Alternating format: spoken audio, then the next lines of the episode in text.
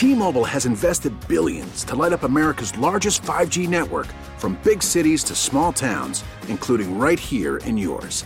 And great coverage is just the beginning. Right now, families and small businesses can save up to 20% versus AT&T and Verizon when they switch. Visit your local T-Mobile store today.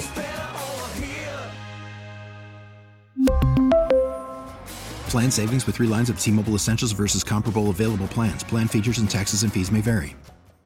We get it. Attention spans just aren't what they used to be. Heads in social media and eyes on Netflix. But what do people do with their ears? Well, for one, they're listening to audio. Americans spend 4.4 hours with audio every day. Oh, and you want the proof? Well, you just sat through this ad that's now approaching 30 seconds. What could you say to a potential customer in 30 seconds? Let Audacy put together a media plan tailor made for your unique marketing needs. Advertise with Audacy. Visit ads.audacy.com. Did you watch President Trump last night? Nine o'clock Eastern time, six o'clock Pacific time. Everybody could have, you know, gotten home or, you know, you now you can watch it on your phone. I watched the speech last night on GETTR. Uh, I thought that might be a unique way to watch this because Jason Miller, our frequent guest, is the CEO of the social media platform GETTR, and Jason is with us this morning. Hey, how did things go? Uh, you know, before we talk about the speech, corporate wise, did you feel good about the the eyeballs you had on the platform last night?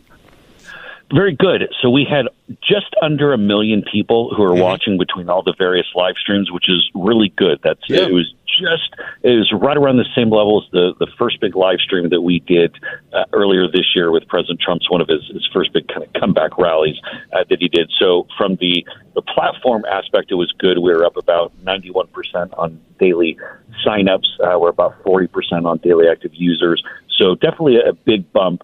And imagine many of the other social media platforms, or at least those who were actually covering President Trump's speech last night, probably saw a good boost because I think there was a, a big question about how President Trump was going to do. Was he going to come out and be the President Trump who's delivering a vision? Was he going to come out and immediately dive into uh, some of the things he was being criticized on, whether it's uh, some of the inter-party knockdown, drag-out type things? Uh, but I think what people got last night was what they were hoping to see, which was President Trump laying out the vision of how we go in contrast against Joe Biden because let's just be honest here, Joe Biden hasn't had a good week. Oh, he's had a terrible week, and everybody seem everybody in the mainstream press seems to be ignoring his teleprompter gaffes, uh, calling the host country by the wrong name. I mean, these, you know, you do that once every couple of months for somebody who's doing multiple public appearances. All right, you know, those things happen, but do they happen over and over and over again on the international stage? I mean, that becomes a problem, and nobody seems to really freak out about it with this guy. No, you're exactly right. And John, you know, one of the things I'd uh, love to hear from you as someone who watched President Trump's speech on GETTR is the uh, the sense of community engagement, whether it be the chats that were going on in the live stream, the immediate feedback that you were getting from people or what people were saying online. It's it's really taken the watching speeches or watching live events, even outside of politics, to a different level when you have that real time uh, chat interaction, and it, it's much different than even being in say uh, a timeline. Um, or uh, maybe an audio group, but when you can actually see people writing and posting, offering their feedback about specific lines, or I like this, or I didn't like that, it really makes for a cool user experience. Yeah, the focus group element of it um, is is interesting to me. I, I, you know, one of the things I like about GETTR is I think, uh, you know, people have kind of culled out where they want to be, and so the really hateful. Trump derangement syndrome people who, if Donald Trump came out and said good morning, they would argue with him about it and say it's a conspiracy against America those people I, I have not encountered on GETTR, and I'm appreciative of that because I don't need to hear from them. I already know what they think. So last night I was watching uh, the the chat, and it did seem to be generally positive. I saw one person who said, "You know, I wish he would talk directly to me instead of continuing to do rallies," and I thought that was an interesting assessment because he does do a lot of rallies, and last night was kind of a mini rally. Um, but I thought his tone for a lot of it was um, uh, you know, maybe I, bombastic is, is a negative term. I don't know. I don't want to say that bombastic, but a little more intimate in the way he was communicating his uh, his feelings about where we are and where we should go. Yeah, and I think that was important because what people want is they want to know how he's going to go and take the, the fight to Joe Biden, particularly after the midterms, where we had yeah. some wins, we had some losses. I mean, hey, we retired Nancy Pelosi, so that was the that was the good thing. The, the important right. thing didn't have some of the wins that we wanted. Obviously, we didn't get the Senate back. I think a lot of people are now starting to wrap their head around. Okay, we have two years now to take on Joe Biden. What's that going to look like? And the media in the run up to President Trump's announcement last night was so negative and so over the top, even kind of cracked me up. I did go and check out the haters after the speech. Mm-hmm. Somehow, magically, uh, the New York Times, the failing New York Times, had seven negative stories up between stories and op eds within about 15, 20 minutes of President Trump's speech. So oh, they had it on the can. Uh, they were ready to go. But I think what a lot of people wanted to hear going in last night is what was the tone, what was the approach that President Trump was going to take? Was this going to be largely a rhetorical contrast? Was he going to talk about the economy, all the uh, regulation cuts, keeping us safe on the global stage, uh, securing our southern border, going through all of the uh, the accomplishments because people realize, you know, uh, the globalists, the Washington insiders, got their candidate in 2020 with Joe Biden, and the country's really gone downhill. Now, we want to look to President Trump and say, is he going to return us back to that place of economic success and making the country great? I think a lot of people felt very reassured that, okay, you know what? He's focused. He knows what he needs to do, knows where he needs to go. And one of the key things, John, this is kind of taking it inside as someone who's helped with President Trump with his speech and kind of mm-hmm. some of the strategery and, and things of that nature we knew that the mainstream media would come out and be haters from right. the speech. Like you said, he could come out and say, "Hey, it's sunny outside," and they'd say, "Oh my gosh, you know, President Trump is anti-rain." Like right. uh, they'd come out and just say something crazy. The difference was when you look at the center and center right media. Now, when you took a look at, say, Fox News, when you look at the uh, the center right websites, whether it be Breitbart, Daily Caller, uh, things like that, where there had been nothing written in the run up to the to the speech, then it was loaded up with people saying how much they loved it, and so mm-hmm. it was a bit of a, a permission slip almost for I think a lot of people to come back and say uh, we went through 2020, we went through all the drama over the summer with January 6th committee and all these things. We've uh, seen the negative stories in the mainstream media since the midterms, but you know what? President Trump is still the same guy that we voted for in 2016 to change Washington. Let's go give him another chance to finish the job. One of the things that I watched in the 2016 election uh, was that the Trump team, you, know, you you had been around politics in and out of a lot of campaigns, so you knew your your way around here.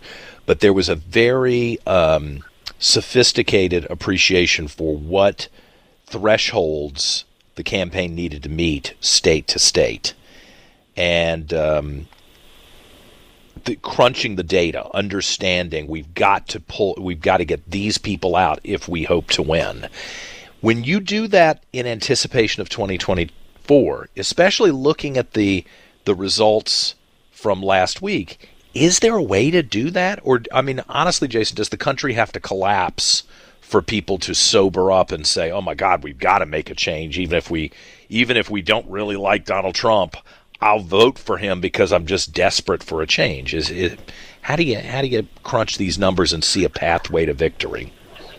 Well, the pathway is there because clearly the Democrats have figured it out. They have figured out the micro targeting. They've figured out the turnout dynamics. Hmm. They've figured out the polling mechanisms hmm. because they've seemed to know, or at least how certain things would happen. So a lot of questions about how things went down in yeah. 2020. And the fact they're still counting in California is just completely isn't that insane?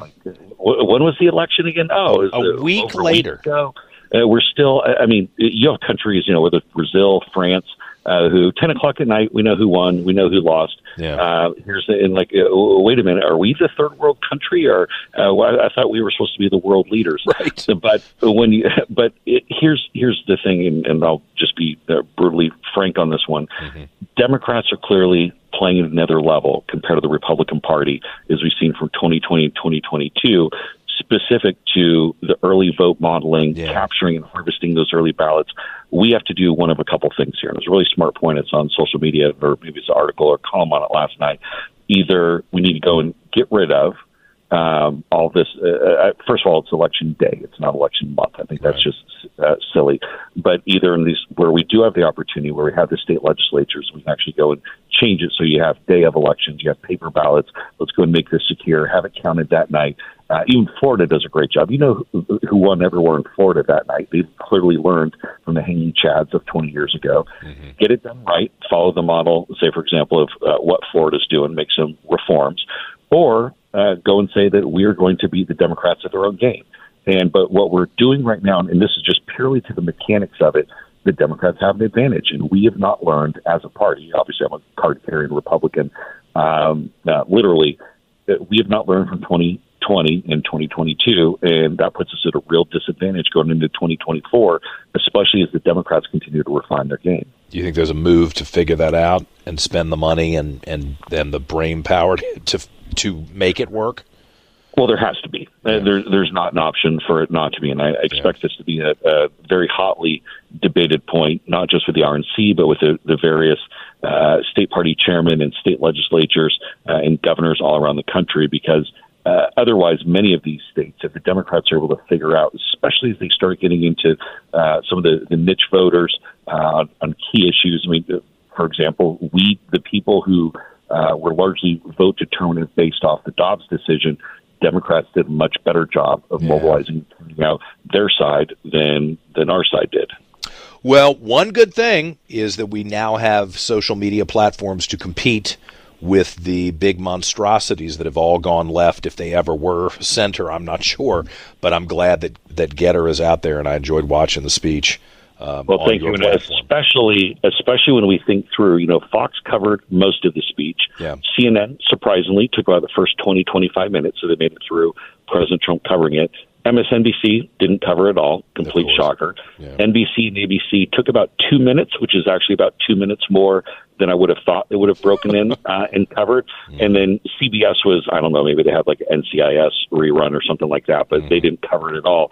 But when you think about how easy it is for the media to put their foot on the scale and say we're going to cover or not cover something, that is why social media platforms like GETTR are so critical. Yeah. Because never again are we going to have a situation like 2020 where, say, a Hunter Biden laptop story gets censored or President Trump no longer uh, has his rallies covered.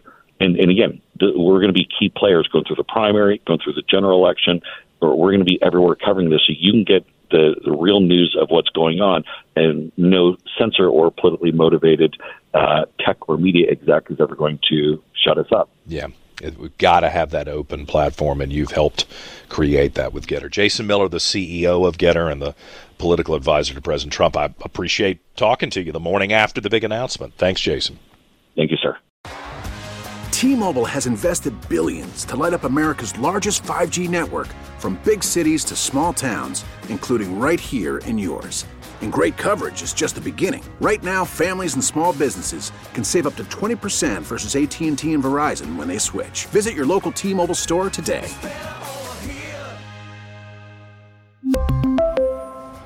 Plan savings with three lines of T Mobile Essentials versus comparable available plans. Plan features and taxes and fees may vary. We get it. Attention spans just aren't what they used to be heads in social media and eyes on Netflix. But what do people do with their ears? Well, for one, they're listening to audio. Americans spend 4.4 hours with audio every day. Oh, and you want the proof? Well, you just sat through this ad that's now approaching 30 seconds. What could you say to a potential customer in 30 seconds? Let Audacy put together a media plan tailor made for your unique marketing needs. Advertise with Audacy. Visit ads.audacy.com.